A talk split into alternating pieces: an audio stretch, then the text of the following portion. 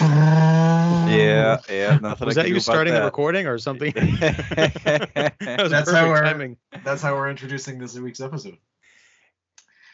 Alright. I'm Dan Eden. I'm Ian Simmons. 90 movies.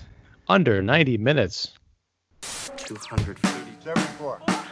46. 69. 105. 127. 12. 15. Negative 400. 25,000. 14. 3. 75. Infinity. Whoa. See if you bastards can do 90.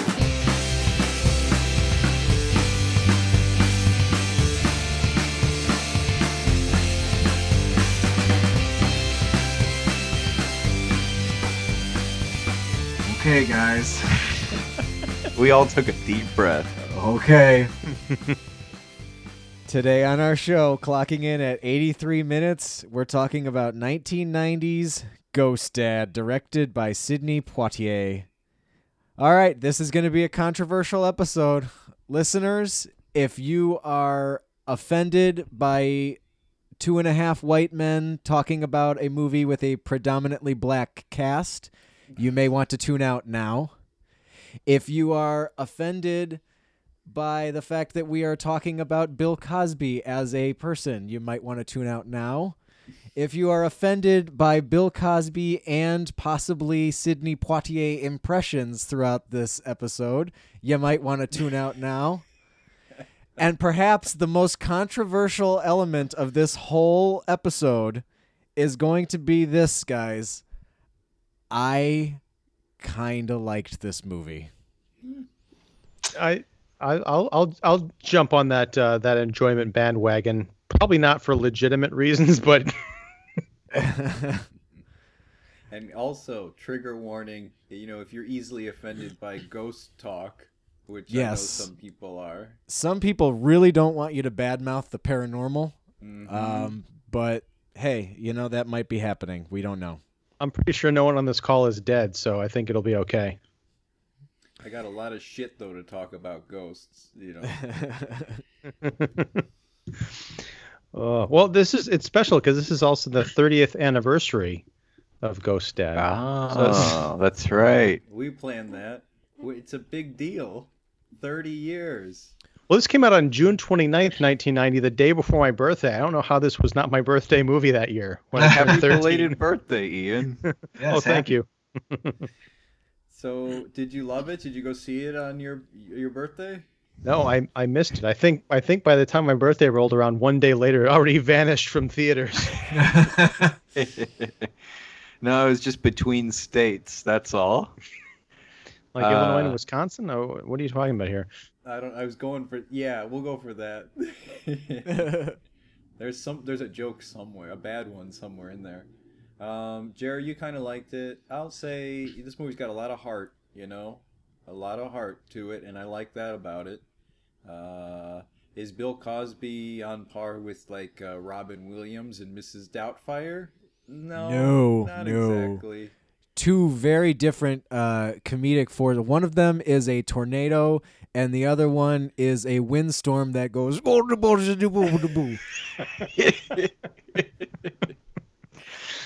Oh, Uh, yeah. This is this is such a strange movie. I realize I have not. I don't know how many movies Bill Cosby actually made.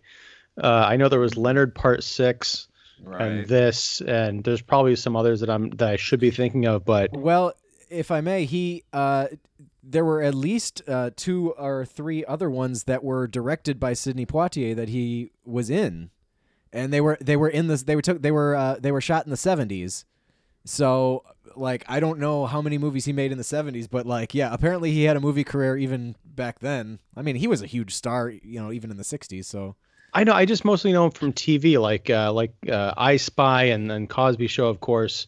Um, Right. But there's just something about this movie in particular. I'm like, he's not bringing any of the control or charisma that he had on television. It's like this is the excuse to go full like weird Jim Carrey mode or something, and I didn't like it. I I liked pretty much everything in this movie except for Bill Cosby, and it's weird because I was thinking, especially during that last uh, you know 30 minutes this would be great for a remake if someone were to take a different approach to the material because some of the ideas in here were solid. I mean, we're going to Sure. talk full spoilers as we always do, but like the idea of and maybe you guys have seen this. I haven't seen it, so my mind was kind of blown. The idea of a ghost story where the ghost isn't actually dead and he kind of comes back to life at the end. I didn't see that coming. Yeah, I don't know got that I have either, but Oh, spirit, it's like got to find its body, get reunited. Uh, yeah, I haven't seen that too. I can't think of too many times I've seen that in film. Maybe in TV a couple times, but uh, yeah, it's rare, and I like I like that aspect about it too. It wraps up pretty nicely at the end. Yeah, especially because there's that nice twist. And I know I'm jumping way ahead, but you think mm-hmm. that the last 15 minutes is going to be them going to find the body like down by the river where they thought it was, but it turned out to be this whole other story Yeah. that's introduced, and it's kind of kind of lovely. But yeah, It is. Uh, it is. In- I did not end the way I thought it was gonna end, and the whole time I'm thinking because they mentioned this. Uh, we're gonna get into it in a minute. This banquet. I'm like, when are they gonna get to the banquet that they keep talking about? Even though he's disinvited, I figured he'd find a way to get to that banquet. and he'd make such a splash that the bosses from the banquet would be like, "How could you not invite this man to the banquet?" He's such a dashing man. There's no way he'd rape any of our wives. it would just it would just be the end of Nutty Professor, but yeah, with with a rapey element to it. okay. So is that a record? We're five minutes in. We've already had the R word twice. We gotta. We. I. You know. We're. We're just taking the cap off and we're just smelling the wine right now, just a little bit here. We're letting it breathe. I guess to be fair, Uh, pun intended, I guess, uh, regarding drinks. I guess Spanish time flies when you're having fun. Sorry. Oh God. oh man, uh man, yeah. I guess I didn't warn people about. I mean, yeah, I, I gave them warnings, but uh, yeah, if you're if you're offended by the subject matter that you just heard. Just, just don't even bother with this one. Just skip it. We will be back with a wholesome episode next week. I assure you. yeah, it's true. It's true. I was gonna say you did put the Cosby warning out there, and I don't think there's anybody who's gonna listen to a Cosby trigger warning and think that you're talking about, you know, we're gonna be covering wholesome '80s family comedies. Yeah. Stand back if you don't want to hear about it. And we're Yeah. not. We're just going to totally gloss over his many, many uh, crimes. Alleged crimes Oh, sure. But he's Yeah. doing time. for, for like one of them. No, uh, it- I'm sure it was it was just one bad day. Yeah, yeah. That's all it takes too. Is if we learned anything from uh, that Joker origin story, Yeah. the killing Which- joke. By the way, I uh, haven't had a chance to even share this with you. I thought was overrated. The movie or the book? Uh, Joker, the movie. Oh, Joker. Yeah. You you were talking about the Killing Joke. You know, I had a feeling, Jerry, you weren't gonna like Joker very much. I mean, I liked it, but I was also like, what's the big deal? This isn't as like this isn't amazing. I I don't know. I mean, he's fun to watch though. I I've cooled off on Joker myself since it came out. I watched it probably two more times, and uh, I I'm not as hot on it as I was when I saw it in the theater. To be honest. Uh, Yeah, I watched. This was Father's Day weekend. I watched a bunch of movies that were like Leave me alone, kids. Leave me alone, wife. I am watching Joker. Oh, oh God, no! It doesn't stop there, you guys. I watched Knives Out. I watched uh uh um uh what's the Uncut, Uncut Gems, and I watched uh Joker all in one weekend. I did not get to watch Shazam, which was going to be my buffer to like to like recharge myself to something more uh uh you know family friendly. And yeah, I liked Knives Out, but I thought Uncut Gems was overrated, and I thought Joker was overrated too. Jared's got some hot. You know the takes are always hot on 90 under 90, Yeah. and the drinks The are take- always cold. Jared's drama takes are always hot because he doesn't like anything that everybody else likes. He only likes mainstream comedies and Marvel movies, like movies that have toys in them. Um, Such a fucking. well, that that that's a hell of a triple bitch. feature for a Father's Day uh, weekend because it's all movies about daddy issues. That's perfect. Yeah, actually, yeah, that's actually perfect. Just a fucking Oh. bleak ass weekend. Bleak ass. Happy week. Happy Father's Day. Oh my god, it was it was depressing and there was so much gunfire and f bombs flying everywhere. It was like a And that's It was like a outside your f- house. yeah. Oh, um, Anyway, but I, I do recommend uh, Shazam. Ca- catch up with that one. Dude, I was gonna say this mo- this episode or this show, 90 under 90, is a very like lately a very Shazam heavy show. And if there was like a book version of this podcast, in the index, Shazam would have several pages like, throughout. like the book. wow look at how many annotations this gets shazam is mentioned Yeah. more than anything else on this show more than the word podcast they've talked about shazam mm-hmm. It's true. So should we get it get get into it like Bill Cosby got into it all the all those many times? Uh, you know, supposedly, I guess he's he's serving time for some of them. yeah look let's just let's just admit that um he he is guilty um, I said on the show before, I hope he dies in prison. Personally, uh, that's my hot take. There, sorry, I'm sorry to anybody. Like too many people. Like I separate the artist from the work. I think what he's done is, is amazing in terms of stand up. Uh, I think he's a pretty shitty person. I think he's a pretty bad person, and I don't Yes. think we should let people slide for that shit. So there it is.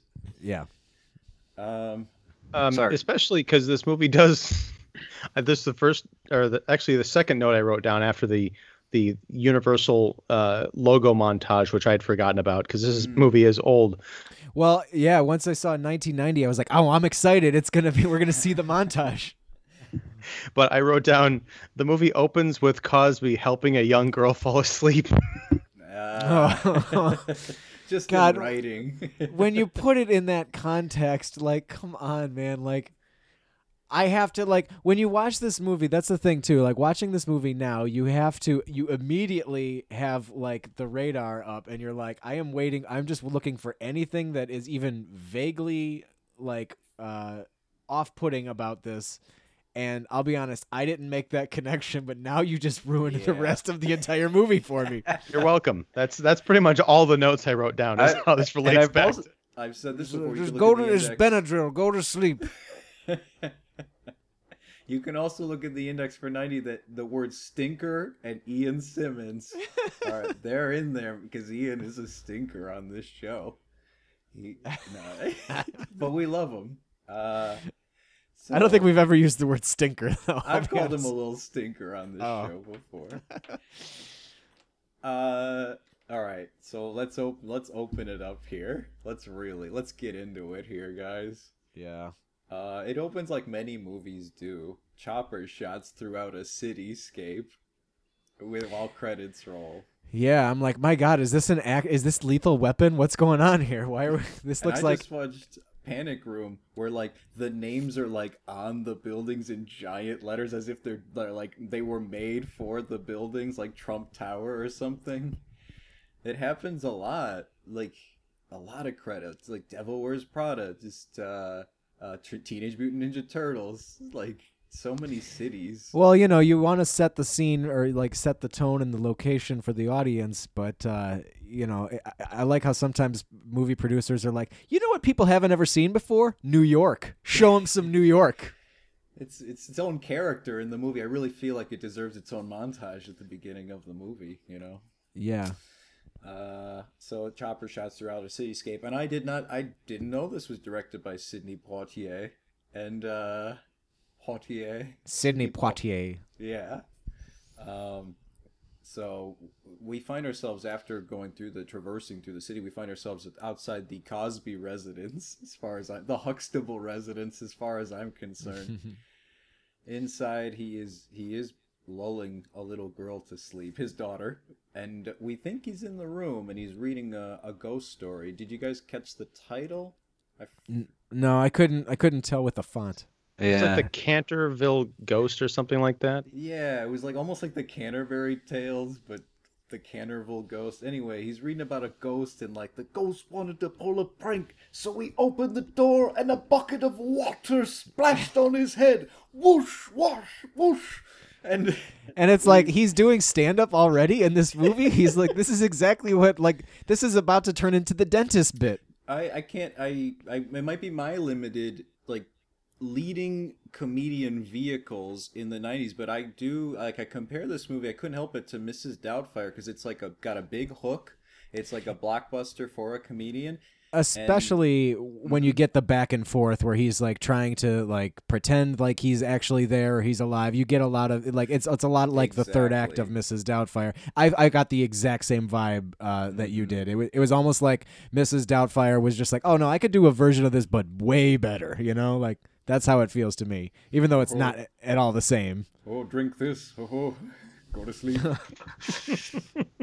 See, that's the thing. Robin Williams didn't need to use drugs. He just would do his act for like 40 minutes when you're the only person in the room and you by that time you're exhausted and he's still going. You Hey, fall hey, hey. asleep. wake up, wake up. Listen to my material.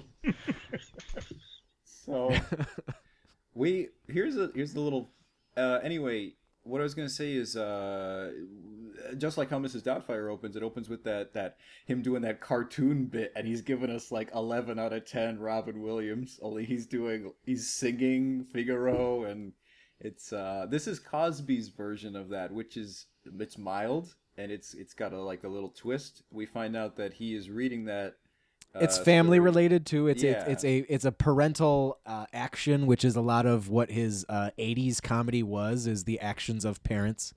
Mm-hmm.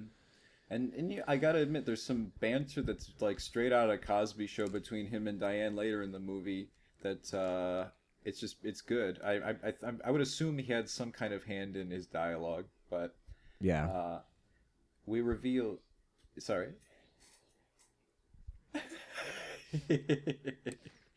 Straight out of Cosby. Um, so we got he we revealed that it's on a tape recorder, and he has all these like pre-recorded messages for his family, including his middle-aged son. Not middle-aged. He's like he's got a 45-year-old son.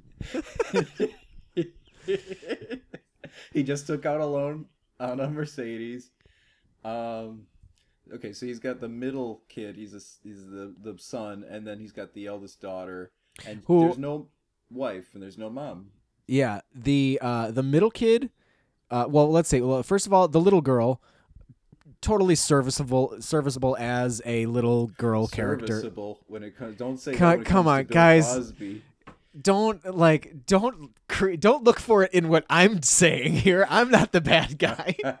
okay, okay. I'm sorry. um, so yeah, no, she's totally fine. Like as as far as like what five, six year old yeah, no. ki- Yeah. characters go. The middle kid is great. I I I, I thought the yeah, Yeah. the magician kid is great. The the neighbor boy who who is kind of like douchey and like shows everybody up because he's like richer was Yeah. also like really great. Um, and then the oldest daughter sucks.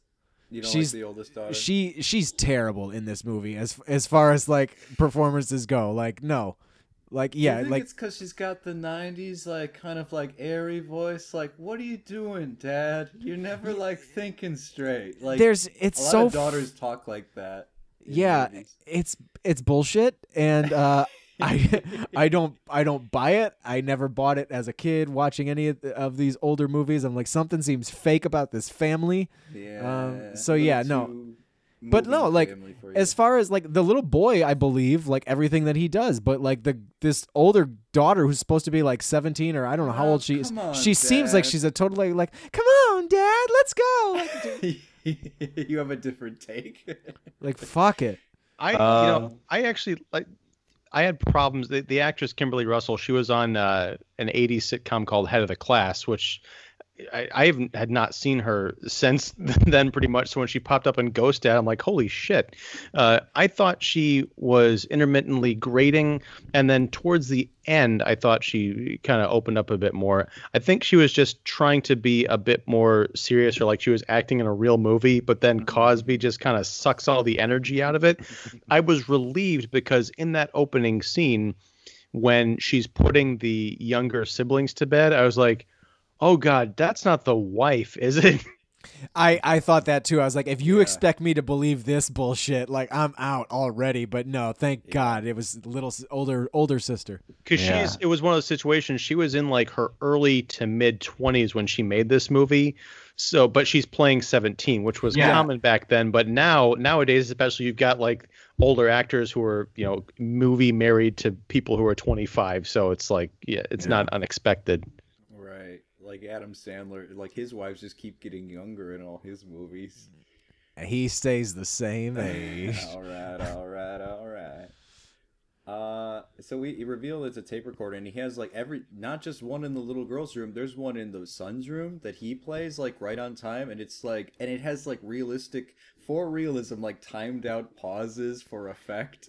Or See, like, so okay, so wait, do- how did you interpret that? magic tricks? What? Sorry. How did you interpret that moment?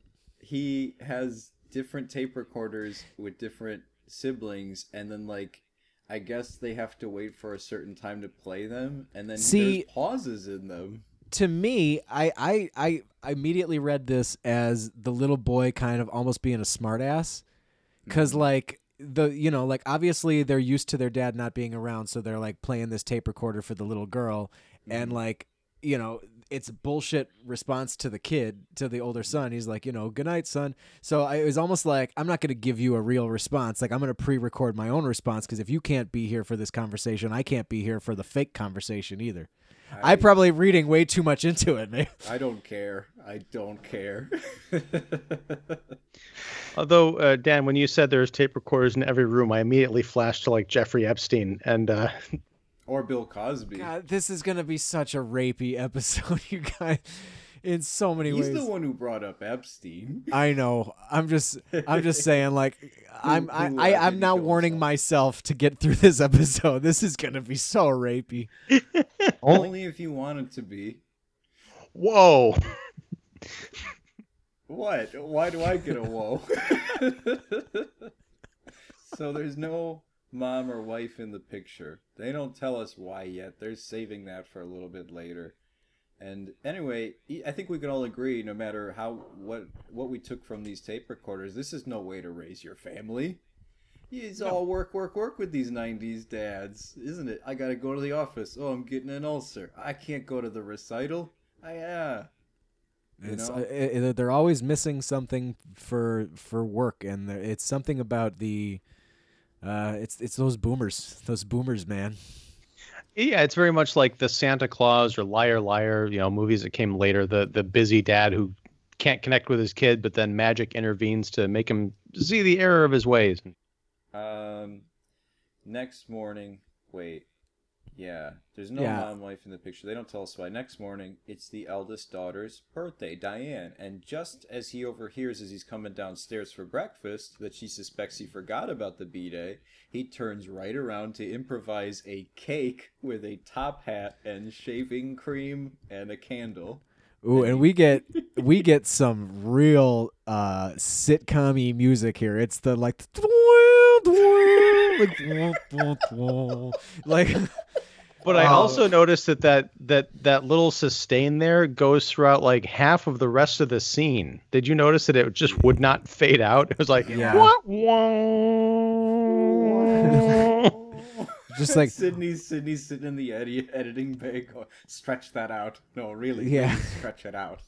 I and want then he to started talking like about the music. What? Sorry. hey, is Poitier innocent? I don't want to throw him under the bus if we don't have to. I don't either, but you know, he just got roped in, just like everybody else. You know what? He's a rapist. Cosby's a rapist. The Wow. daughter's a rapist in this movie. The boss is that's only true of one of the people that you just mentioned. And- allegedly. All No. allegedly. That's what makes it safe. When you say allegedly. Not when he's So anyway. I'm gonna talk about some death edging in this movie, okay? Because there's a few moments in this movie where they're like, "Oh, oh, oh, he's is he gonna do it? Oh, Yeah. is he gonna die?" And so death edge number one is he slips on a. It's that sitcom dad thing where he steps on a roller skate going down the stairs. Whoa! I thought I told you to pick these fucking skates up, you little fucking son of a bitch. I buy you these toys and you play with them on the steps where people are walking. and he almost falls to his death, but he doesn't. I almost died just now. It's like you guys are playing scenes from the movie. This is perfect. and I don't have life insurance. and that's his dilemma in this movie. He doesn't have life insurance. And it's like we find out later why, and it's very tragic. And you can kind of since I've already mentioned a couple things already, you can glean why. But later on, we'll mention it. So he gives the shitty cake to Diane. The candle remains lit for the longest time, and I'm starting to get anxiety. Like somebody, please blow this thing out. Yeah, I'm just like, my God, you couldn't even like spread the shaving cream on there to make it. You've already ruined the hat. Like, go go all out for it. Like instead, it's just just s- ha- it- like like he just. Well, you know, like he. blow it already. You gotta wake them up first, though. That's the dilemma. Anyway, Right, right. Um, oh God. So he promises her his car, which has a uh, Grumpy, I believe, is the nickname he has for it. When he mm-hmm. gets promoted, it's all. This movie should be called Thursday, as far as I'm concerned. Yeah. it's all about fucking Thursday. Yeah. My God, if you and want, Thursday after next is the Yeah. sequel. if you need mm-hmm. a time bomb in this movie, like you get it immediately. Oh my Just God. wait until Thursday. Everything is on Thursday, including this. Your mother died on Thursday. I get a promotion on Thursday. I go to the afterlife on Thursday. so she can she can even drive the car today is the deal because she's so excited. She wants the car. She's what how like 16 17 in this? Yeah, she's turning 17. and he meets some little the Jer mentioned him this snooty neighborhood kid. He is straight out of like just this genre of movie or sitcom. He just like this wiener. He wears glasses. He wears like a sweater It's- vest he's Yeah. like it's like uh, Kenan Thompson at that age if he was dressed up as Urkel for Halloween. Yeah, a little bit. and he's bragging about his bike and he says yeah oh you're bragging about things you own that never happens you're republican aren't you and the kid's like well is uh kind of he doesn't you know refute so he goes yeah that's what i thought fuck Yeah, you you're- you fucking right-wing son of a bitch You little Alex P. Keaton motherfucker. You know, that's the thing. Is this a PG rated movie? This is. yeah because the language in this and I don't want to sound like the old dad, but there's there's a bitch tirade later on. There's uh there's a whole bunch of language in here that I was very surprised. It's, it's 1990 PG, which is like we're still figuring out what mm-hmm. PG 13 is. Like it took a while for everyone to be like, okay, we've got it now. Okay, mm-hmm. here's what you can put. But there's still weird things that happen in like PG movies that are like, how did that get passed? And like, I don't know. It's the rating board is just a bunch of fucking white people anyway that are just arbitrarily deciding what we can and can't watch for a certain rating. So like, fuck it. But here's the thing, it's Cosby, right? He is you know in charge of this thing whether or not he wrote it or produced it or what it's still a cosby vehicle Yes, it's his And- star power. Yeah. Right, and so he's Mr. Wholesome Family Project. So he should know that people are going to bring their kids because it's Bill Cosby, America's Dad. Let's bring the kids because this movie is full of children, and it's called mm-hmm. Ghost Dad. And yet you're Right. going to have bitch and damn it and shit or whatever else they have floating around here. And it's just so strange. And fuck. That's the post-credit scene. Let's just get through them all. Shit, piss, fuck, cunt, cocksucker, motherfucker, tits, fart, turd, and twat.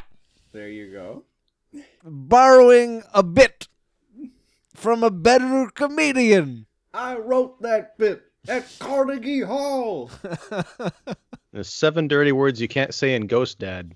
that's Yeah. right But Everybody bitch is not bit. on the list.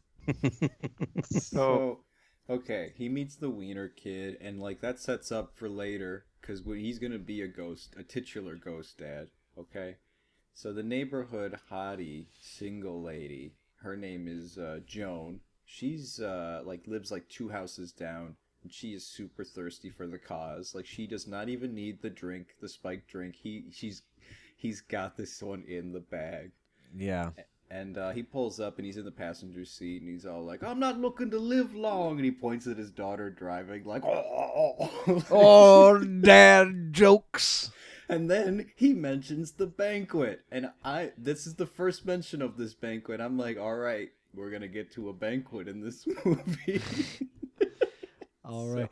Now, it's in Damn it. terms of like on a scale of like you know uh, an empty room to convenience store, Uh, where does a banquet rank on uh, your opinion of like where where do you where really, do bank like a, a convenience store is a convenience store, and that's what I like about them in most movies. Unless you're like in the South and everything's more wood and Yeah. darker, but like and not as fluorescent. But at a banquet, it really d- hinges on the set design. Like how much is it like a blue aesthetic? Is it like velvety red? Like I really need to know these things.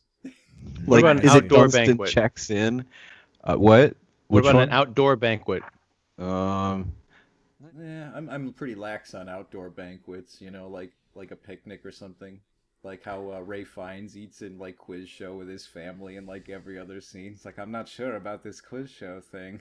anyway, how's the watermelon?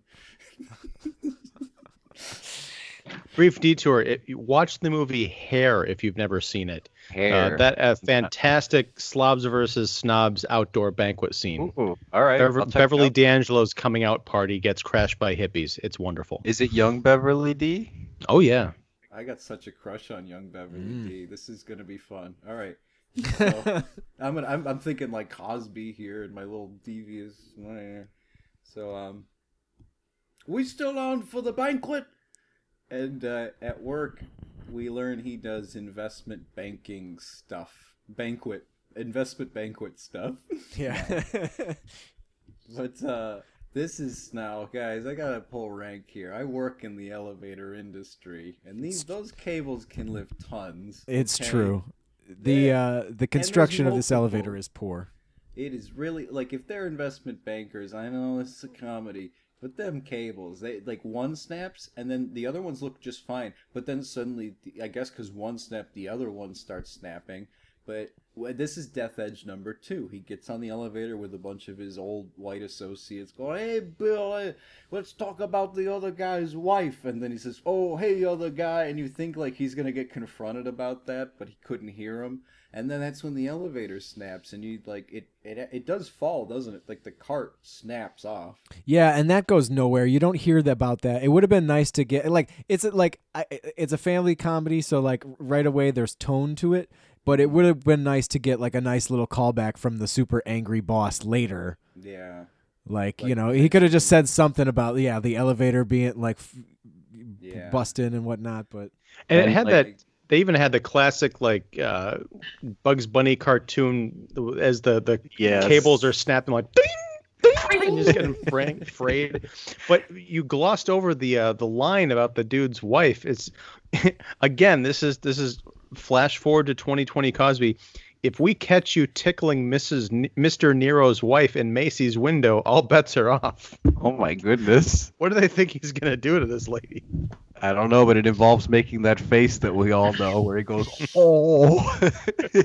we get it. We get it quite the O face later on. yeah. Uh, but like also, I don't even care if the elevator doesn't like crash down at the bottom floor because that those they have brakes that are in place. But anyway, uh, it's like Final Destination a little bit, and Mhm. and Death wants Bill Cosby. so yeah.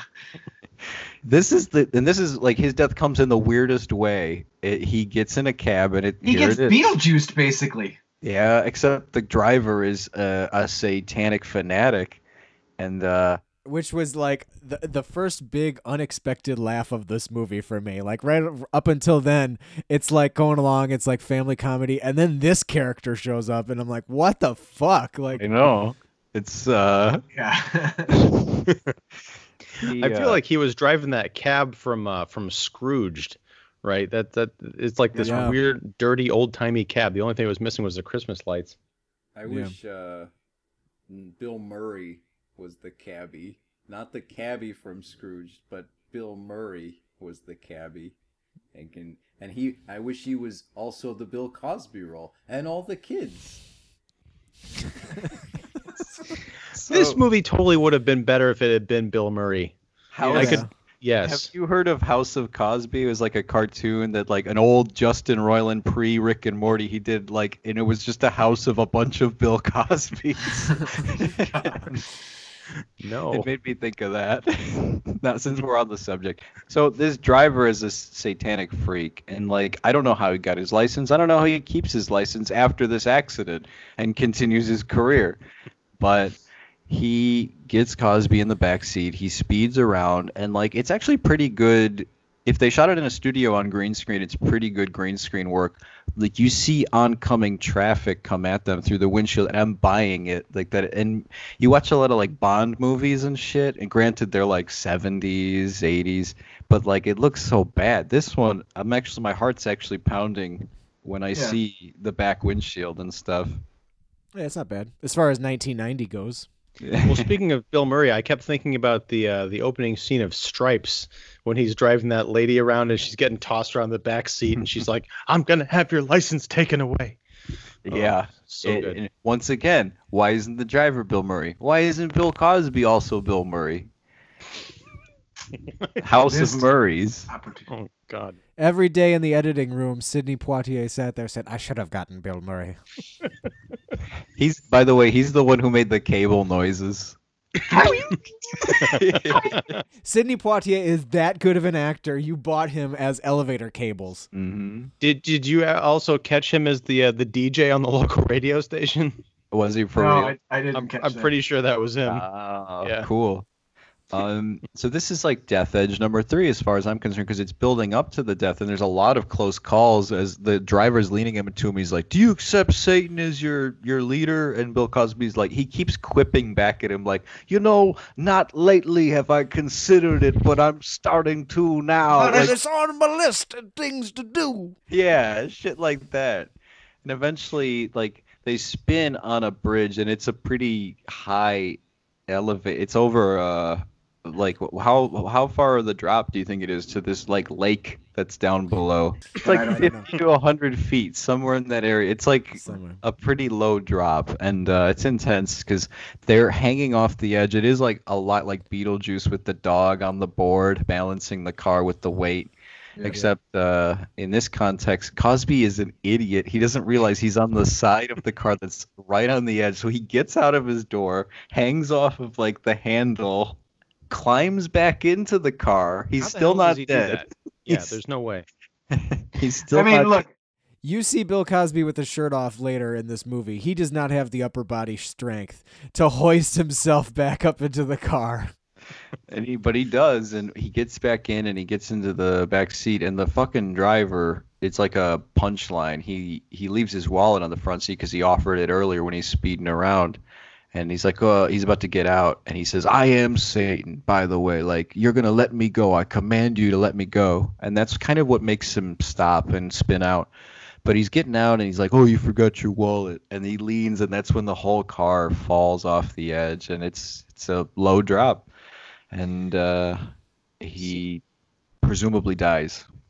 I thought they were going to go a different route, which is that he was going to accept Satan as his Lord and Master and then die, and he was going to Yeah. get cursed as like the ghost dad because you know he's damned now or something. But no, He's like, I am not going to accept Satan in the movie. Sidney, no. I also thought that the driver was going to end up being Satan. Like, you know, what if Satan was one of us and he's a crazy cab driver? Uh oh. You know, like in Bedazzled, how Yeah. he's like just a prisoner in jail, how God is a, a convict, and he gives Brendan Fraser life advice. So he gets out, a cop pisses on his leg, and he realizes pretty soon that he's not visible because and he's a ghost. And this is the first big like Cosby overacting but trying to like play it for kind of real. Where it's like, "You're doing this on purpose, aren't you? Why are you doing this to me?" Stop pissing on my shoes. sir, sir. The Why? cop, the cop's loving it. You know, he's uh, having a good old time pissing. And Cosby, it's a. I'll admit, I'll say this about the movie. It's a pretty expedited way to get him to realize he's dead. I like that. The cop doesn't notice him, pees in his direction, through him, basically, and then a bus runs through him, and uh, he goes through it, and like his his uh, upper half of his body goes through the the bottom half of the bus, and he, he goes like between an old lady's legs in the back of the bus. That's kind of funny. Yeah. That that's the one thing I remember from the trailer from this movie from 30 years ago was that thing where he's like cringing as he goes to that lady. It would have been a great payoff if after the bus had passed through him, he just like did a little spit out of his mouth. Oh God. Yeah. Picked a hair out of his teeth. Rated C for Cosby. uh, so a bus goes. He goes through a bus, and uh, he denies that he's dead. Of course, that's one of the first stages. And uh, at home, he falls through his front door into his floor by like six inches. I don't quite understand the physics of this spirit uh, ethereal form, but like he's halfway under the floor and he's kind of like negotiating his way up by like, like he's still using his ghost hands, but we'll find out later that he can make them more like solid if he just concentrates enough. So Yeah. It's Yeah. some Shit. it's weird. Like we said, if you were offended by ghost talk, uh, I don't see ghosts doing this. This is bullshit, you guys. Hey, hey, maybe if you read the fucking Ghost Manual, chapter 68, you'd find that ghosts form sometimes. They they can do that. I skipped right ahead to the next chapter because it's my favorite. I just wanted to go straight to the thing where I can make, I could draw the door and then knock and get into the afterlife. That's all I wanted to do. So um, he falls through the door. He tells his kids he's a ghost with charades because uh, there's some rules here. When the lights are on, you can't see him. And luckily, when he enters the room, and Ian laughs because I don't know, maybe he's thinking about real Cosby in the dark. Yes. or- yeah. He only comes out when the lights are off. oh, oh, oh, oh. Um, so he tells his kids through charades, uh, you know, with the lights off, because they can't. He, when he speaks, they don't hear him because he has to practice and hone in on that as well as a ghost. I guess you have to telepathically speak and like really focus on doing so. And then you have to like if to not make it weird for your eldest daughter, you have to sync your mouth with your telepathic speaking so it's like you're actually speaking to them. yeah, it's it's really dumb like this whole element because then like I mean it gets us to the next character which is like a funny one but like yeah this whole like like no it's just like it's like here's something I can't do on my show like and then he's just like come on Sidney let me do it It's like, Bill, do you have any comedy shit you'd like to put into this script?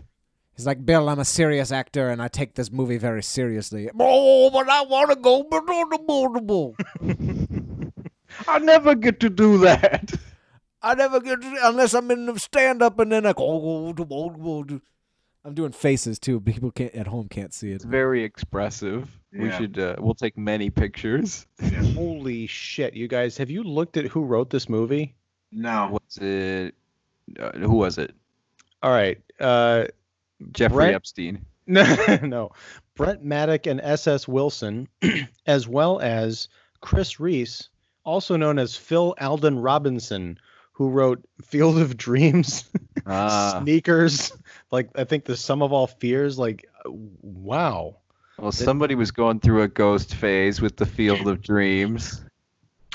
I guess so. I, the sneakers make sense because Poitier was in that, but I did not expect anything like this from that guy. Anyway, sorry. Speaking of sneakers, Boom. Wow. That's all you have to say when it comes to Bill Cosby. uh, so he tells his kid he's a ghost. He he says he'll be around for them, but nope, he gets sucked up to heaven. Nope, England. He ends up in the UK, London. but he meets a man who has whose name is a bit, and it's like his only bit. His name Mm. is Edith, and he keeps saying that's a girl's name because Edith name is is- a boy's name. His name is Edith. I, I, I, what I like about this scene is, I mean, it's also what I don't like about this scene is like Bill Cosby's like he's trying to like he, he's being given all this information about you know like all this jargon from this guy who's like moving real fast, like Doc Brown fast, explaining his way through what's going on. And then he has the he stops and he's like, "But Edith is a girl's name," and like he's like, "But wait a minute, we need to discuss this for a minute." like, and then they have an argument. It's not like he's being funny the whole time. It's like he literally stops and he goes, "But wait a minute, I have a joke here that I have to get to." I wish Marty would do that more in Back to the Future. Wait a minute, Doc. Like Doc. you got funny hair, man. Like that's weird. And he No. just gives him those crazy eyes. Um, so Edith, Edith, Edith, he's there to give him some exposition and some run some tests on the afterlife. Calibration. Yeah. He's gonna sync his voice with his like to get it you know, normal. And we're wasting time too. Like that's the other thing about this this scene. We don't need this. We don't need him to sync his voice with anything. We had time to play charades in this movie. We're already wasting time. Like Do we need? I would argue, and I, I, I wouldn't argue, I would not passionately argue, but it is Edith who tells him the time bomb about fading away. Oh, okay, yeah, you're right. He does he does give him that piece of information. But he was already worried about Thursday. It's all about the. I don't care if I fade away. But you know what? That that could have been done through two other bits. Uh, one exposition. Maybe he gets sucked up into heaven and he's going to the pearly gates or something, and there's the book of life, and it's like, okay, you got till Thursday. he's like, great. Or Thursday is just a thing, and he gradually starts fading away the closer it gets to Thursday. So he's worried that he can hang on. You don't need this other character. He is completely Sure. weird and random. It's a bad joke, and I don't understand all the Ghostbustery equipment with the recalibration. I feel like that was just added in so they could make it over 60 minutes of a movie. yeah. But at the same time, I I like it because it's so stupid and like such a waste of time. Like they waste their time talking about Edith is a boy's name. Yeah, they really then- like. We're supposed to be like laughing like really hard about that and slapping our knees. I feel like that would have been a bigger guffaw in 1990 because now it's just like say, oh, that's a girl's or that's a girl's name and that's a boy's name. It's it's it's a less acceptable now. You know, you just it's kind of like one of those subconscious things in the culture. Like you just don't go there with humor. Right. It's also it's just been done so many times too. Like like, but no, but that's a b- girl's a boy with a girl's name or a girl with a boy's name. It's just like when you play that for a joke, like yeah, it's not 1990 anymore. So like, move on. Yeah. This is So like I- anytime you see a yeah. movie where there's a character who is named who has not appeared on the screen yet, like, oh, I've got to go meet Sam for lunch. You know, Sam is going to be a girl. Yeah. So um, Edith, uh, he says he probably won't last until Thursday, which is, you know, as we know, is a pretty big deal for Cosby because he needs till Thursday. But the Cosby Show is on Thursday nights. I was gonna say that's the night it was on. I need to maintain my lead over the Simpsons. That's what he's trying to do is just trying to subconsciously get us all to watch uh, this guy's Thursday, Cosby, Cosby, Thursday. Thursday, Thursday, Thursday. so He's a real hypnotist, that Cosby. Yeah. that was in the back pocket, wasn't it? I just pulled it out for you. All right. Thank you. So Cosby is sent back to his house by request. He wants to get back there because he's got to get back to work. And uh, he'll be summoned again for more tests and exposition later. You could count. We have not seen the last of Edith. It is ridiculous that his uh, his immediate concern is, but work, like not like let me figure out how to navigate this realm. It's like, but I gotta get back to the office. That's why I have a take on this movie. I was going to wait to the end, and I think I still will. But Okay, we'll pin, uh, put a pin in that because I want to hear that take. Okay, thank you. So here we go. He he tells his kids they're all going to go along with the plan of him being a real human being because he needs to continue working until Thursday because this is we haven't really mentioned this. There's a and because the movie doesn't really get into it. There's a merger that's happening, and once that happens, he's going to get life insurance. He's going to get a promotion because you know he's going to get life insurance because of the promotion, and uh, his family will be set. Now Yeah. he can he can die. Like dad, go ahead. You can fucking die now. You It's have life insurance. It's interesting how like a lot of the structure of this movie is, or maybe not the structure, but like the basic elements of it are very similar to Click. In that, like, there's like a there's a merger going on. He's a he's all about work. Uh, you know, granted that movie has a mother character. You also have like the the neighbor kid who's like got all of his cool shit and he ru- rubs it in their faces and stuff. And it's like, I don't know. I thought I thought of that as we are watching. Just a different hook, but yeah, and yeah, Similar. It's just like suburban dad work like obsessed with work. What's the hook? This time he's Santa Claus. This time he's a ghost. This time he's traveling through time. What's the high premise that we need to? This time he can't tell a lie. right. Um. So he gets a call from work. Uh, he missed the merger meeting when he died. He has a pretty good excuse, but he can't tell the boss that. But at least he's able to. Uh, he he masters touching objects a little. Like his son tells him when he gets home, "Focus, Dad," and like that allows him to not put his hand through the phone, but to actually grab it like a human being and and talk to his boss. And uh, and he says, uh, "If you mess the boss, it's that classic like." If you if you mess this up, do you know what I'm going to personally do? But he just hangs up. We don't hear what he's going to do. Yeah. Well, let, let's let's step back a second. All right. Barry Barry Corbin is a character actor that I've loved since I was a kid. He's been in everything. I have never seen him do anything except what I assume is his native Southern accent. In this movie, he's doing like this weird, like pseudo British thing. I, I don't know. I, it totally threw me off. I every time I saw him in a scene, mm-hmm. I couldn't concentrate. like, what's going on? I want you to try something a little bit different for my film. This is what I want you to do. I want you to really act. Can you do it? Can I bring that out of you? Can you act for me? Well, sure I can. How about this? You don't mess up this merger. You know what? I'm checked out anyway. Let's just go. Thursdays, Cosby. Thursdays, Cosby's on NBC. I think. I don't even remember. Maybe CBS. no, it was NBC No. all the way. CBS was his second Cosby show that also had Phylicia Rashad in it. NBC as in Need Bill Cosby. so Not before Cheers. So the oldest daughter Diane asks how he could be so irresponsible regarding leave not leaving a nest a nest egg for them. So he this is the sad part. He tells her he cashed in the life insurance years ago to pay for the dead wife's medical bills, anything to keep her alive, and he mortgaged the house. So they don't even own the house either. They're kind of, you know, it's not the best position to be in for someone who's dead. and to his credit, he handles this moment well, like dramatically. yeah. Like he does. It, it's not like he's he's really like uh really hamming it up throughout the rest of this movie, but he actually knows when and how to pull it back and actually deliver a little bit of drama. Yeah. And agree. I think Kimberly Russell as the daughter Diane does pretty well in this scene too.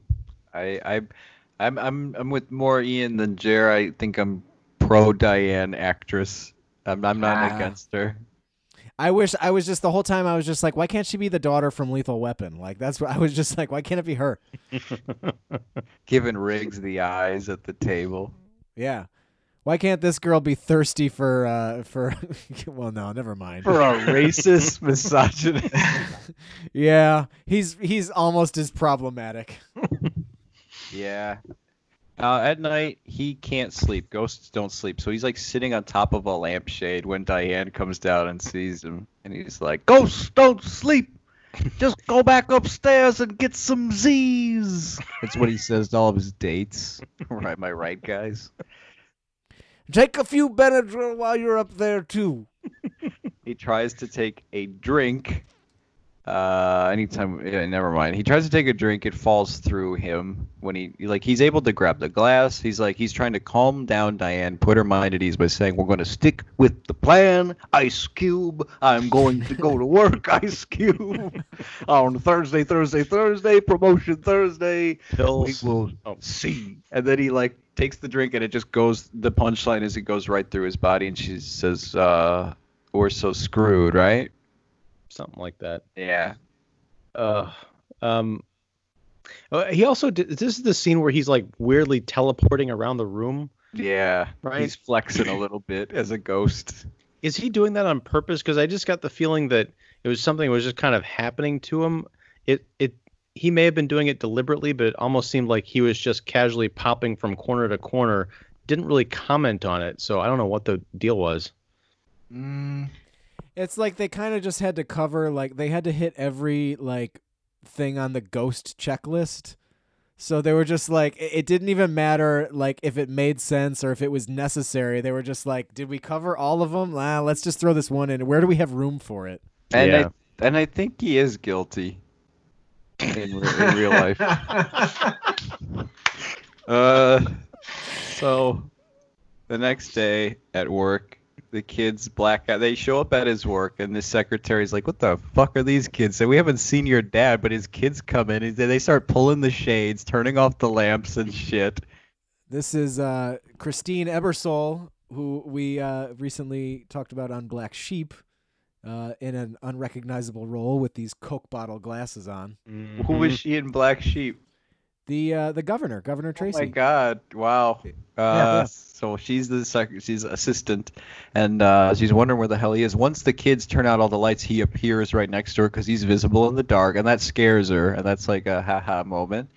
And uh, the kids like they fuck off, and he's like, "Get the fuck out of here! Pick me up later, kids." and they leave. And uh, she's like, "I thought you liked working it with all the sunshine." He's like, "No, you don't know me at all." no, he's like he wants to focus on his work with the lights off. Uh, that's Yeah. Sure he does. and she says, "I'll buy that."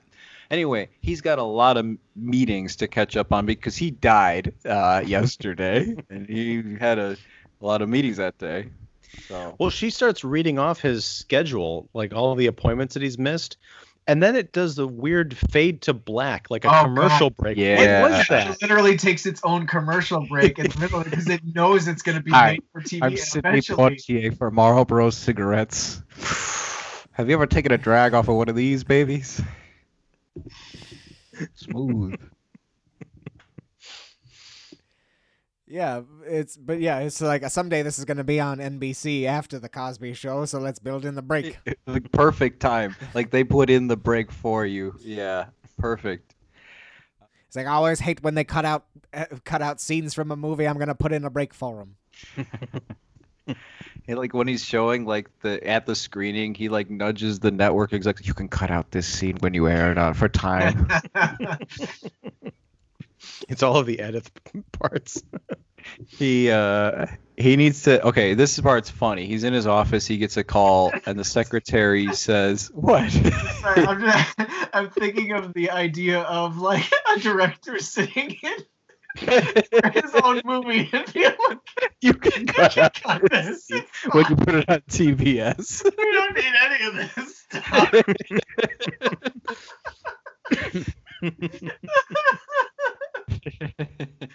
Oh, that's good. Uh, here's the here's the funny part. The secretary calls him and says, "Oh, by the way, you have your uh, your life insurance physical, and it has they say today or never." So, what is the place gonna close down after today? At the worst hospital ever, 'cause, like the, even or just a general practice office, they make you do half the work. They make you send in the next patients. It's just like, yeah, send them in for me. Like, bitch, do your job. Conveniently for Bill Cosby in real life and his character, it's lit like a fucking dungeon in every room. Yeah. Like he's in the physical and the lights are off, and the doctor's like, "Oh, it's quite dark in here." And he goes, "Leave it off. I'm a little bit shy." Well, yeah, I mean, like he clearly turned the lights off before. to rewind though, he to show up for the appointment because it's in broad daylight. He has to dress up like the Invisible Man, or like for my Doom Patrol fans, Larry Trainor with a with a fedora. And he goes in, and uh, A he has little rascals bit. and he what so how does it go first it's the heartbeat and he he he's like i i think he's he jared he he is a he's a little stinker like a, he's like an ian He's Yeah. got his, uh, he's got his tape recorder and it's uh he's like kevin mcallister with it like he knows when to press it for the Yeah. heartbeat to imitate that on the stethoscope Yep, he knows he knows when the heartbeat should go in slow motion, so it sounds like an adult. this is peter mcallister the father i'd like a hotel room please With an extra large bed, a tv bowl of quote Benadryl, and some nylon rope. and a cab for afterwards. And a cage you have to on her way. open with a key. I think we just found out what happened to Mrs. Hooper. Um, So uh, he plays the tape recorded heartbeat to dupe the doctor. And I don't know how that's even supposed to work. Like the doctor is listening through the te- stethoscope, like the heartbeat is not anywhere near the stethoscope. It's pretty crazy, but I- I it don't works. know. And then, oh, by the way, there's this one guy at the office when he walks in. He sees he's like the only one who seems to notice Bill Cosby's do what he's up to, and uh, he sees him walk in as like stylish mummy, and then he sees him get like later he gets the P test, uh, or before that he gets the X-ray. I'm sorry, and and he grabs a fake skeleton just as the nurse is setting up, and like he uses the plastic skeleton and as as his. Yeah, which doesn't, which make no sense for a s- for a an X-ray. It's not how it would work. yeah, I don't know how X-rays work, but would it even show up? Like, it's supposed to register bone, not. Yeah, yeah, it's looking for a space. Like it's yeah, it's not gonna, it's not gonna see it. But it works. And then he does the pee test and like he he can't pee so he goes to like collect urine from the old guy that suspected him when he walked in and like he puts his cup he like lowers it by his like little ding-a-ling and he like loads up the pee and and he has to be naked at this part right? Because like isn't that the rule? Like wouldn't you see clothes if he was in broad daylight and he was a ghost because that's Yeah. how the, the Larry Trainor getup works. yeah, Mm. that's that's how it would work. So it It has to be like Hollow Man rules, where Kevin Bacon's running around with his dick flapping around, like Bill Cosby has to be running around. Yeah. This this this old guy, by the way, this or older guy, this the I I'm pretty sure is the same like turtley wiener from uh, Liar Liar who walks in on him in the bathroom kicking his own ass. He does look very familiar. I- I I think it's the same guy, honestly. Like I I. I I think it's the same. Like it's just a character actor who like shows up and stuff. He's So we've got hey, like a but shitty dad cinematic universe. Is that it? He's part Yeah. of that. Uh, yeah. He's his resume says, "I'll react shocked to whatever you throw at me." Oh, and his headshot is him looking Oh. surprised. What the hell is going on? Looks like Mitch McConnell's cousin. So, uh, okay, he gets through the physical. Afterwards, Diane's driving them home. At a light, they run into her squeeze, which is some like Vinny Chase circa 90s kid. Uh, he shows up and he is quite the character. Like as far as douchebag like prospective squeezes go for like the the daughters in these kinds of movies, this guy is perfect. Like Yeah. he gets in the car and he's like, "Listen, I've been talking to your friend about you know like you and me," and she's like, "What about you and me?" I'm like, "I don't know, maybe." And she's like, "Oh, you so like you like me?" And Bill Cosby's in the car and he's like, "Ain't this some shit?" And like. This is this is the scene where I'm like her. This is where she's terrible. Like I, I this is where I, I hate her the most. She's like not even good at like this. You saying you like me? Like, how old are you? You fuck. My favorite line that she has is, is right here. He well, he shows her his tongue like suggestively, like oh my uh, god, it's a Freddy Krueger like pussy Yeah. lap tongue. Yeah, It's he goes like, uh, Yeah. and she goes. Did you catch what she says? Well, that's Or Bill- attractive. Yep. she goes. Oh, that's attractive. like sincere. like totally sincere. Like, oh, that's attractive. I I was a little like I mean. Th- that was the one moment of the movie where I'm like, oh man, they're they're kids here. Like, Ah, I know. When he's all like, hey, check this out. I'll eat your pussy for hours with my tongue like this. Yeah, welcome back, Carter. Am I right? Vinny Barbiturate Areno. Sorry. Um, Cosby says, enough of this shit. There's only room for one sitcom actor in this car. He starts fucking struggling with him, and then he throws him out of the car. He's very physical to this guy in this movie. Uh, this is one one encounter with him. So that's at home. They're yelling. Diane's yelling at seemingly nothing like from the perspective of that the Republican kid who lives down the street mhm. with the glasses. And uh, he sees Diane walk in, and she's talking to nobody. Walks in through the door, closes it, sees it opens and closes again, but he can walk through doors, so I don't know why he felt the need to do it there. doesn't make much sense, but we gotta tick every ghost thing on the checklist. Mm-hmm. And this is when things like really like you start to get the the Mrs. Doubtfire Bridges thing pretty soon after this. Yeah, it's like the second half of this whole movie. Yeah, and his his his work is very tenacious. They show up at his house. I know I'm getting a little ahead here. Well, yeah. to step back for just a second, she's mad at him because she says something to the effect of, "He's the only guy at school who pays attention to me." I'm like, Yeah. no, that that doesn't check out. She's Well, yeah. she's gorgeous. I was gonna say she may be a shitty actress, but like I don't think anybody in high school is be like, I really like her acting ability. Like, no, they're like, she's a pretty girl. Like, bullshit. Nobody notices her. Mhm. Yeah, no way. So she just wants that Vinnie Barbarino tongue. Yeah. She's the only. He's the only guy in school who will go down on me, Daddy. Oh, if only that had been a couple of years ahead. Anyway, Yeah. So this, uh, I like what the son says. The magician's son. He's hanging out with the Republican kid when they walk in through the door, and like kid's like, "Is everything all right?" And he's just like, "She's having a mental breakdown." Like really casual about it. um, there's this is like the sitcom bickering, like the back and forth between Cosby and Diane here. He he's you know like ah, let me live my life, Dad. Like you know over my dead body, exactly, Dad. You know. Mhm. Um, he takes out the trash in this scene with the daughter, and like she carries it like it looks that way to the the the wiener kid. So he's starting to get a little suspicious, and uh, then the Joan, the cougar neighbor, comes and she's dolled up, and you're wondering what is she there for? The banquet is not till Thursday. yeah. she's there for some afternoon delight. She says it, not me, guys. I Not know I was. either. It was the height of restraint that they didn't start playing that song during the scene. we Um, couldn't get the rights, Ian. I'm sorry. We just we couldn't. this is the ghost of Sidney Poitier talking.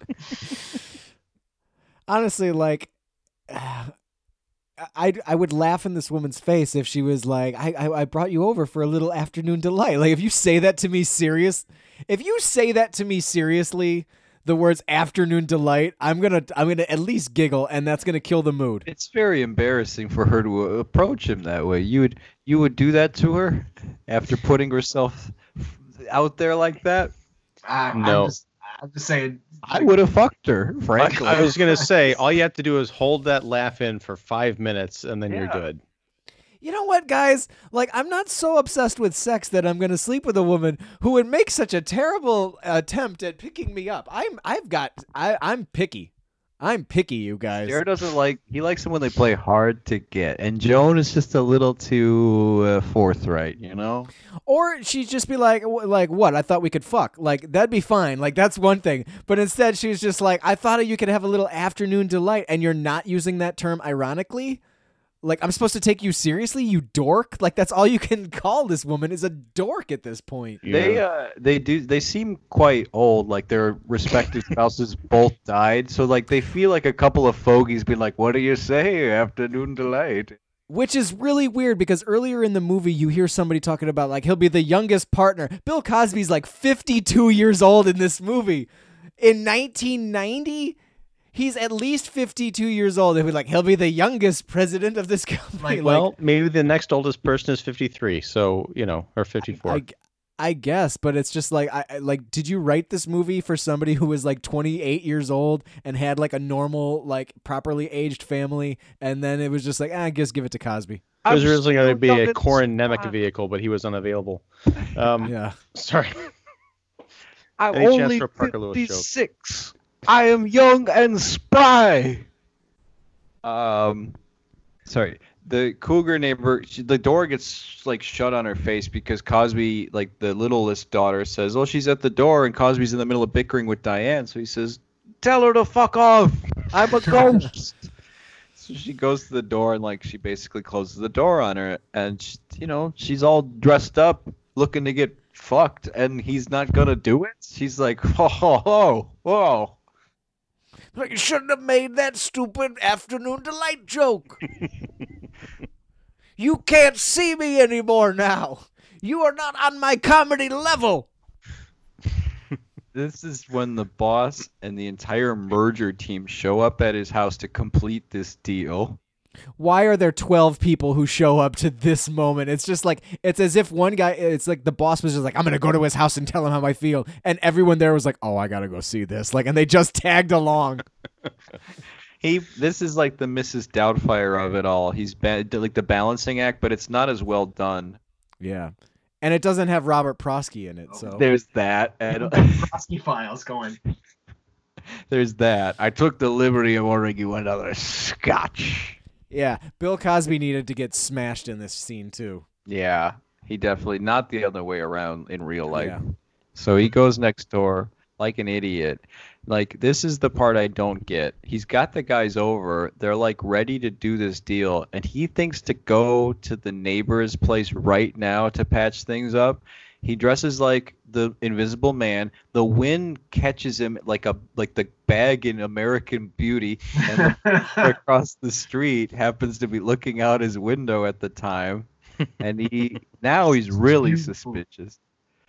Yeah it's beautiful. And he ends up at the cougar's house and he, he's wasting time. Those guys are over there and like he goes upstairs and she says yeah i was hoping like dude i was hoping to fuck and like your daughter slams the door in my face what's up with that and so she's like are you shy you don't think you can perform and that's when she like starts like grabbing his dick and he's like whoa i don't know about this oh, oh, oh, oh. And then, and Sidney Poitier has completely given up at this point. He's like, I don't, just do some Bill Cosby faces. I don't even care anymore. He's like, oh, do, bo, do, bo, do, do, do." I don't really remember. Like you'd think I would, you know, but she seduces him, and then like, does do they successfully pull it off, or does he just leave? I got the feeling that they consummated the moment um, Okay. because it doesn't come up again. She wasn't like, "Oh, it's it happens to everybody" or something like that. It just he kind of sneaks back in. I don't know how long he was gone. How do you fuck a ghost? I don't care that he can hold a phone. How does she get that in him? In her, I mean.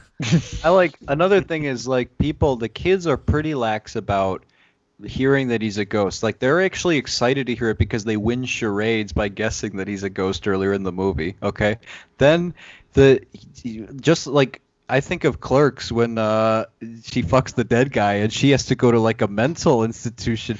Joan is pretty cool with learning that she seduced a ghost after finding out he's been dead for some time. but hey, Uh, it's different because he's a ghost, uh, and that was a dead body. Uh, I guess that's the difference. But um, um, Do you think he comes ectoplasm? Is that how that works? I think it is. If we I- if we've learned anything from uh, most ghost like porn, and I watch a lot of ghost porn, it's ectoplasm is ghost semen. You guys watch ghost porn? Is that a, is that a Not a- subcategory? Not anymore.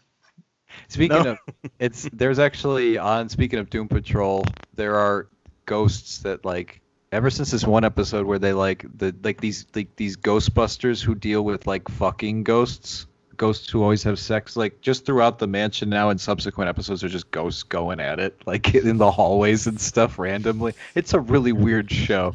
But anyway, uh, he, he goes back after getting seduced, goes to the merger guys, gets a call from the kid, uh, the Wiener kid, and he says, "He, I know what's going on. You're an alien." He blackmails him or tries to for fifty thousand dollars.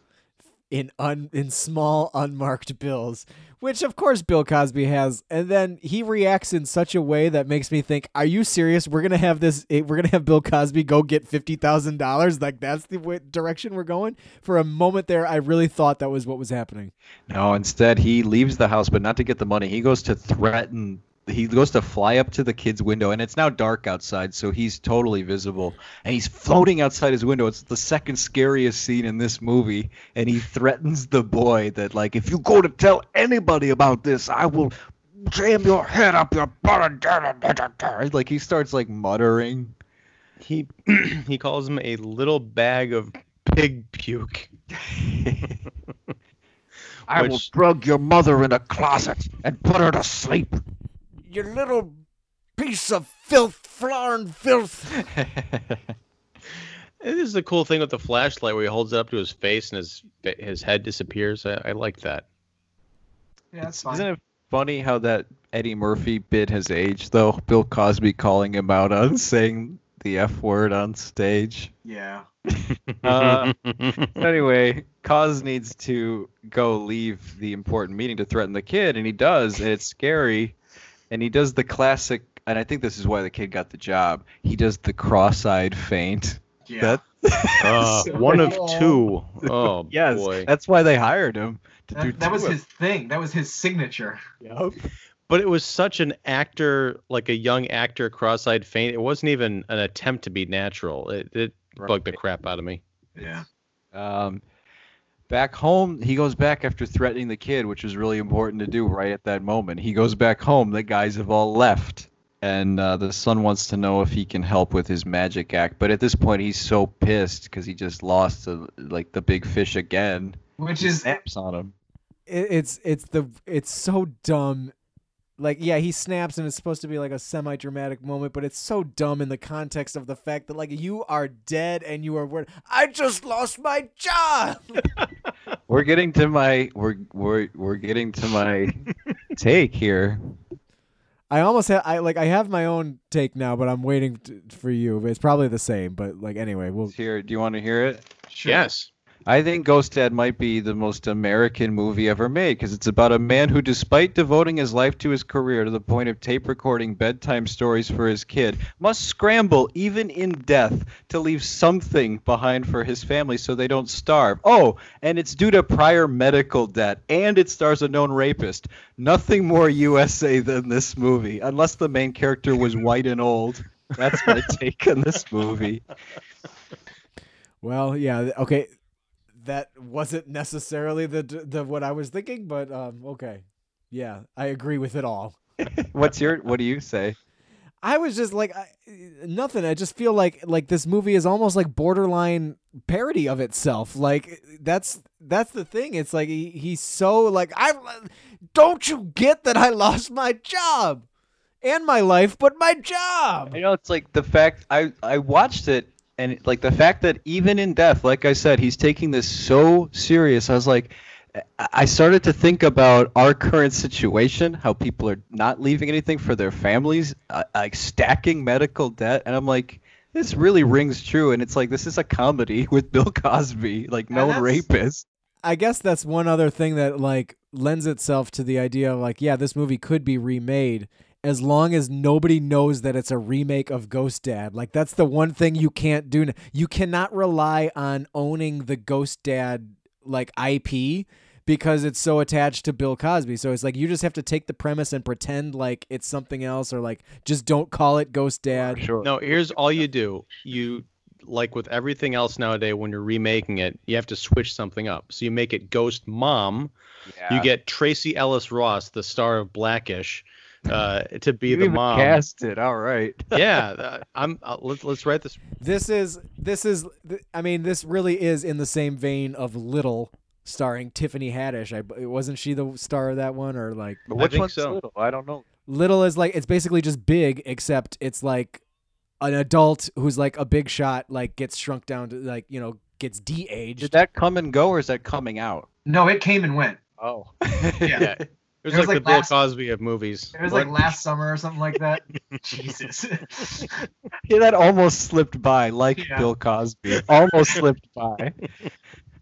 Uh, he. Oh, we should mention this. He's flickering. His. That's a thing. Like it's a little time bomb thing. It's a way to remind us that he doesn't have much time, but he needs till Thursday.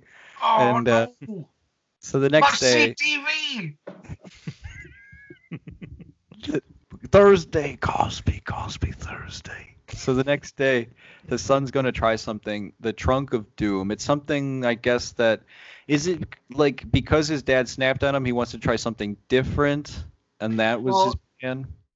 in the moment of his dad snapping on him, he was just again, it's one of these stupid ass like movie or sitcom things where it's just like why is the kid so concerned about this too? Like it's not like, "Hey dad, you're dead. Can you take a moment?" It's like, "Dad, I really need help with my magic trick." Oh, I, I really, I'm sorry, I have to rewind because this is the scariest scene. Is when he snaps before he does the trunk of doom. Vinny Chase calls and he says, "Hey, Right. put put the bitch on." Yes. regarding Diane and Bill Cosby loses it. And I didn't know this would this could happen, but he climbs through the phone, climbs out of Vinny Chase's receiver and ch- chokes him. Yeah, this is this is not uh, ghost rules. This is somebody conflated Freddy Krueger with with ghosts, and they were like, I I think they can do that. I think I remember reading that ghosts can travel through phones like Freddy Krueger. I just can't believe the gall that like anybody would ever have to call and the dad answers and you go, hey, put the bitch on. like, Right. It's it's it's so over the top. That's why again, this movie is a parody of itself. It reminds me, and I won't say the line because it's pretty racist, but there was a movie that came out five years after this called Higher Learning. Um, did you guys ever see that a John Singleton No. movie? No. uh, No. There was a like a white frat kid who was I think he had just date raped this one girl, so she calls he calls the dorm and her black roommate gets on, and he yells at her and he says something like horribly racist, but Mm. very similar. It was like put the bitch on, but you know with a with a racial expletive in there. I was like, even even watching that in '95, I'm like, who who says that? That there's just Cruising, no way. Cruising. Yeah, and, and he Uh, gets it. To to to, to Singleton's credit, that guy gets it the worst of all. and and so does Vinny Chase Barbarino when he climbs through that phone. But I I guess the only reason I could think of him saying that is because he got thrown out of a car earlier and he thinks that Diane threw him out. So Mm, he's like, that's a bitchy thing to do. So yeah, but still, the dad answers yeah. the phone. There's no way you're not getting a shotgun blast to the face, assuming he's alive. exactly. So he's flickering. Next day, Son's gonna try the trunk of doom. Diane sees Vinny Barbarito Chase uh, at the parking lot at school, and he freaks at the sight of her because the dad made it clear not to ever go near her again. So she calls uh, the dad to tell him something's up with uh, the son because he's gonna try something with his magic act, and like it's kind of flimsy. She's like, something's going on. I gotta call dad. He keeps talking about the Aztec tomb. Yeah. Michael. Uh Cosby just can't get this fucking merger completed. He goes to help his son out at the school while he's at the boardroom and he's about to lock it in. He gets the call from Diane and you think he's going to blow her off cuz he says like, uh, you know, tell her to fuck off. And like they do the merger. But then we cut and it's a really sad scene cuz the the son thinks he can do the trunk on his own. He's got the he lock he gets locked in a chest. He does the exact same thing that Michael Scott tries to do in an episode of The Office, where he tries to keep it in his mouth and use his teeth to unlock the lock. It's ridiculous. It doesn't work. It's really sad though, because he like he finally gives up, and all the kids are laughing, and he says, "Can you get the janitor?" And like yeah, he's defeated.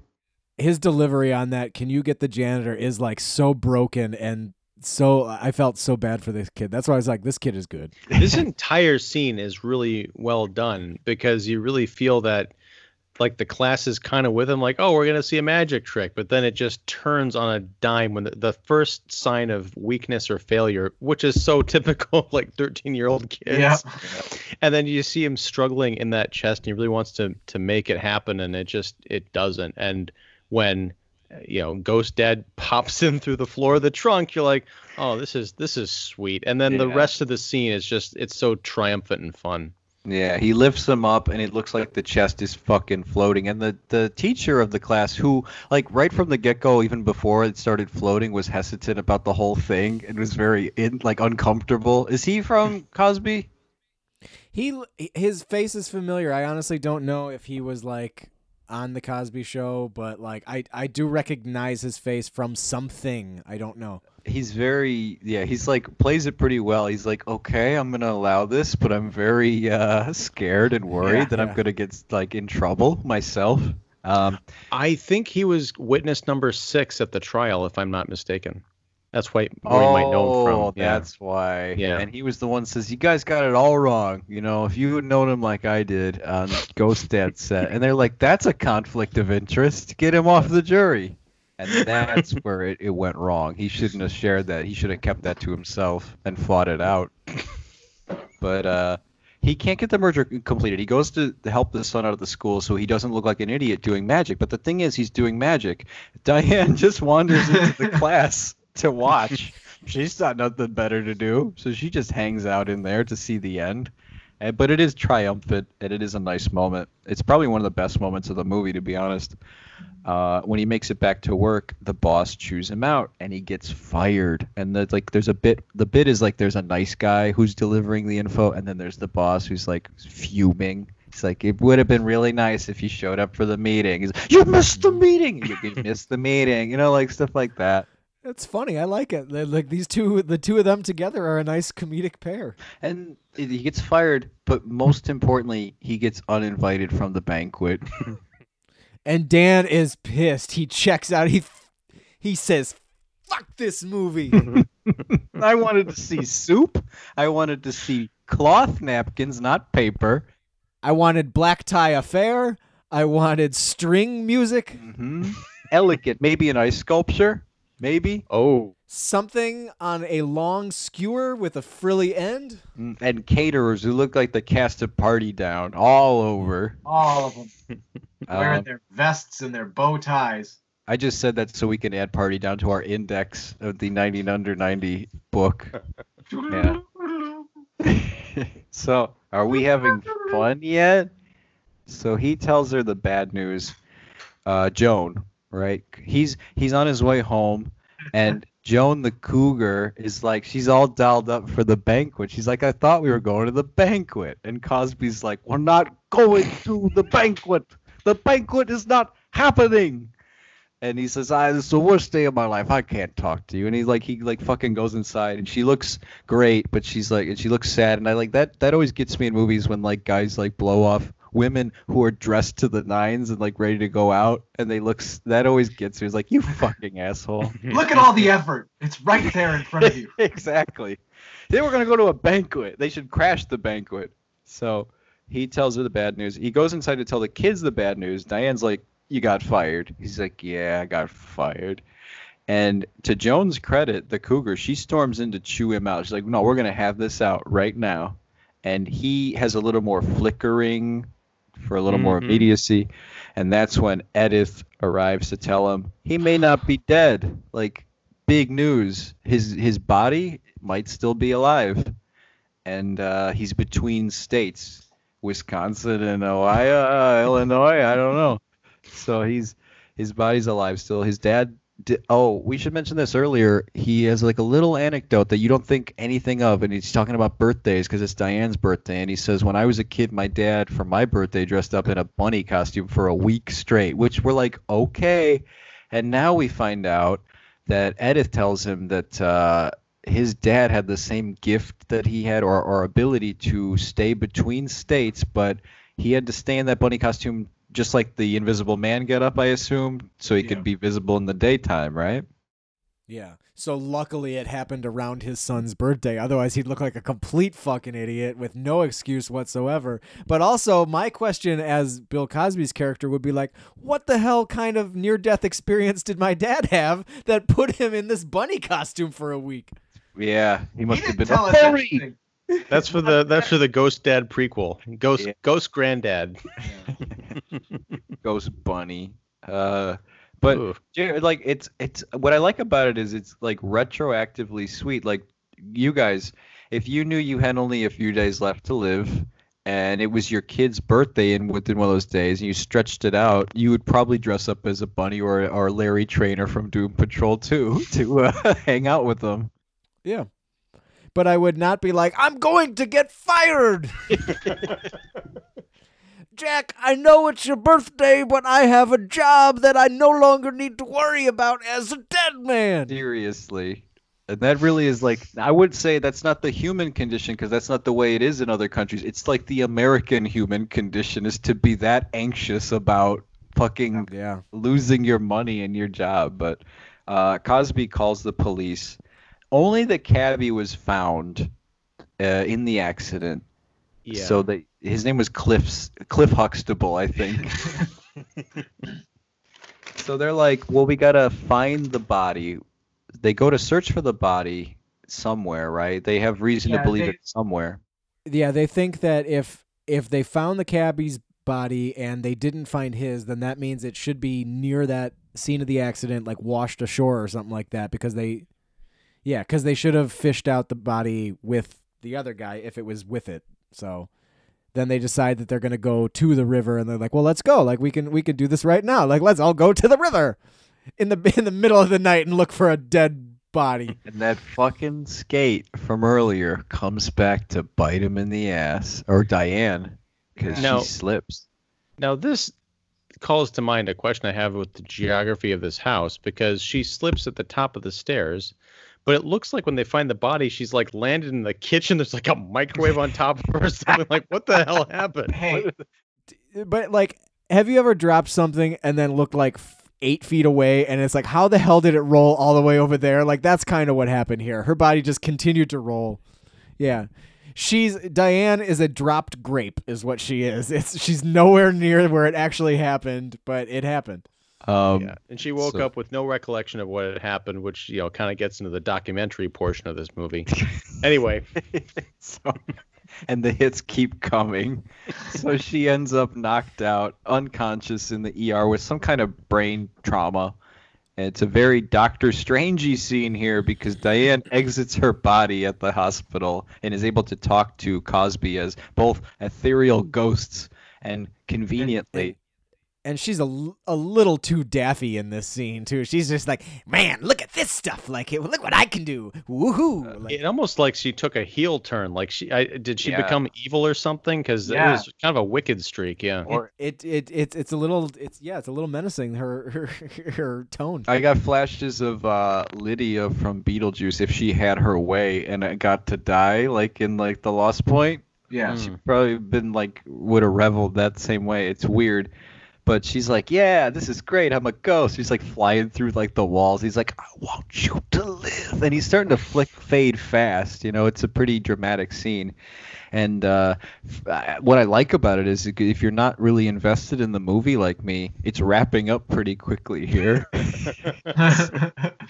he says, "I want you to live," and she's like, "Okay, but you have to promise me you you find your body." And she conveniently finds it for him in the intensive care ward, and uh, there he is, you know. And and the reason that they never called the fucking family, which is the first thing I think of, like, what are they, chopped liver? Is they labeled him as the cab driver because he left the wallet on the seat when he Right. offered it to the cabbie.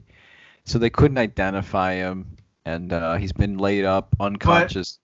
here is my question don't they don't cab drivers have to like display their license like in the cab for the yeah so like they should have been like oh well this ain't the guy. And that's what's like weird. They show there's a shot earlier when he's in the back seat and he's like joyriding with him before his death, and they do show an insert of the ID, but it looked like if you pause it, it looks like it says police officer, and I wrote that in my notes, and I didn't even want to talk about it because I thought it was just confusing. I, So I I- don't recall seeing that at all, but maybe it was there. Yeah, It's a- we'll just cut It's a prop out. from another movie. Yeah, like, basically he played a cop in a different movie. He's like, I'll bring this to set. It'll be great. so, anyway, he they make a promise, a mutual promise to find each other's bodies, go back inside of them, and live. And he goes back in his own body, not hers. goes in his own. And he, he's in immense pain, and he tells her it's the greatest feeling in the world. And she goes back into her body just as the body is like flatlining. Like she's got seconds, and she's like la di da, like flies right back in, and uh, gets up off the operating table and is like, "Well, that that was great, guys. I feel much better. Well, see you later." And gets off the table. And like the doctors are just like dumbfounded as she runs to in the middle of the hallway reunite with Bill Cosby. And he can touch he can touch his kids again guys. He can touch again. Aren't you glad that he can touch people again? No because he was able to fuck the neighbor so like clearly he couldn't touch. He could pick up a phone. Right. That's true. Um, well, okay, a couple of things. One, when he wakes up, he says, There's a terrible draft under my gown. They took my underwear off. And then he gives this really creepy, like, laugh sigh. And then when Diane wakes up, she has this most 1990 reaction. She says, wow, super rad. Like she's 12 years old. Super rad. Wow, Super that's rad. very attractive. That's why none of the boys in school noticed her. I'm sure that's that's what it was. She- guys, she's a little weird. Like she's a very, she's very attractive, but she's very weird. She's, Uh, a, she's a she's she's a fucking dork, just like the neighbor, who asked for a little afternoon delight. Oh, I thought you were talking about the Wiener Republican kid. They're gonna end up He's- together he's a when he dork, ages up, and there's less of a. It's weird. The gap is less Yeah. weird. It's like an Anakin Padme situation. Yep. Yeah. Soon, baby. You you know, go through a few chumps, but he'll he's gonna be there. Um, so at the end, this is really abrupt, like a lot of '90s comedies. Yeah, the, the '90s ending, I love it. super abrupt. They end up outside of the hospital. He's they cue the music, uh, and this is the best elevator music I've ever heard. yeah. Goes to see the cabbie. The cabbie he, like, he drops off a fare, so he's at it again. And I'm thinking like this is the part where they reveal he's not a human, like he's either a demon or an angel or something. But he goes to the cabbie, confronts him, and like he, as Satan, because remember earlier he told him he was Satan, commands him to go to hell, sit on red hot pokers until it freezes over, and wait for him there. Which Mhm. basically he just tells him to fucking kill himself. I think, like, go kill yourself, motherfucker which is pretty badass and cold to say because he did try to fucking murder him you know so Well, that's that. That's what I think would have been a great little sight gag as the movie wraps up and you see the family like walking down the street. I think they're still in their hospital gowns and we're kind of pulling away. I would just love to have seen the cab like speed off and run 90 miles an hour into a wall. Into- that's what i was waiting for him to do honestly and so he tells him to go to hell sit on red, hot pokers and wait till it freezes over and i don't know about the freezing over part but give it a few years man and i think you'll find him there just just wait uh, and then the credits run as they get into a car and they leave and that's Yeah. the end That's the best part about the '90s ending is that half the credits are gone by the before they actually fade to black. Like you see everybody hugging and making up in the background, and you're like, "Great, we can all get our coats together before the lights actually come up." What I like about this movie is you you make no mistake as to the runtime being under 90 minutes. It it is like an hour and 21 minutes. 20 Yeah, it's very short. Yeah. and it's one of these it's one uh, like it's i have two kids now and so i have to watch these movies later in the evening so a lot of times these movies tend to like whether they're good movies or not tend to make me feel like i fall asleep i you know I Feel fall drowsy, Jeremy. I do feel drowsy, but uh, it. I ironically, uh, watching Bill Cosby in this, like I, I did not feel. I watched the whole movie all the way through without feeling tired or without having to pause it and be like, "How much is left of this?" Like, it just it's brisk. It keeps moving. There's it's a, there's enough stupid jokes and stupid humor in this where you can kind of watch it a little bit ironically, but it's almost like they put effort into that ironic humor. I don't know how to describe it, but like I did not hate this movie. I, I hate the I hate the player, but I don't hate the game. You can uh, like I said earlier, I can separate art from artists most of the time and I can do the same with this movie. Uh, I don't I fucking hate Bill Cosby, but this movie does no harm really. yeah, I mean, there's like the bedroom stuff is a little like in today's light, it's kind of like uh like this this whole scene plays differently than it should. Uh, you know, even though the neighbor is a full grown adult, it's still just you know, not that he raped like a bunch of kids. Like I, that wasn't that's not the point I'm trying to make here. But it's just like you know, like it was a consenting adult. So, but like still, like it it uh, it It doesn't. doesn't- you it have a doesn't- problem it- with ghost uh, human uh, relations? just when Bill Cosby is i- i- either party in that uh, equation. Anyway, that is Ghost Dad from 1990, directed by Sidney Poitier, world class actor Sidney Poitier, who just gave up completely on this movie. Oh shit. uh, don't forget to follow us on Twitter and Facebook and Instagram, and you can also follow Ian at his locations. Ian, kickseat.com. That's kicking the seat uh, movie reviews from the last guy anyone asks. Do a podcast two to three times a week, and I also have a YouTube channel, so you can look up "Kicking the Seat" on YouTube. Yay! Woo! You can see that mug of his. Woo! Yeah, it's it's what everybody wants. All right. Well, um, for those of you who maintained uh, listening throughout the rest of the, the entire episode, I appreciate you guys sticking around for this highly controversial episode. And uh, we will be back next week for uh, something much more family friendly. And until we do, uh, I'm Jeremy Eden. I'm Dan Eden. And I am Ian Simmons. That is a wrap.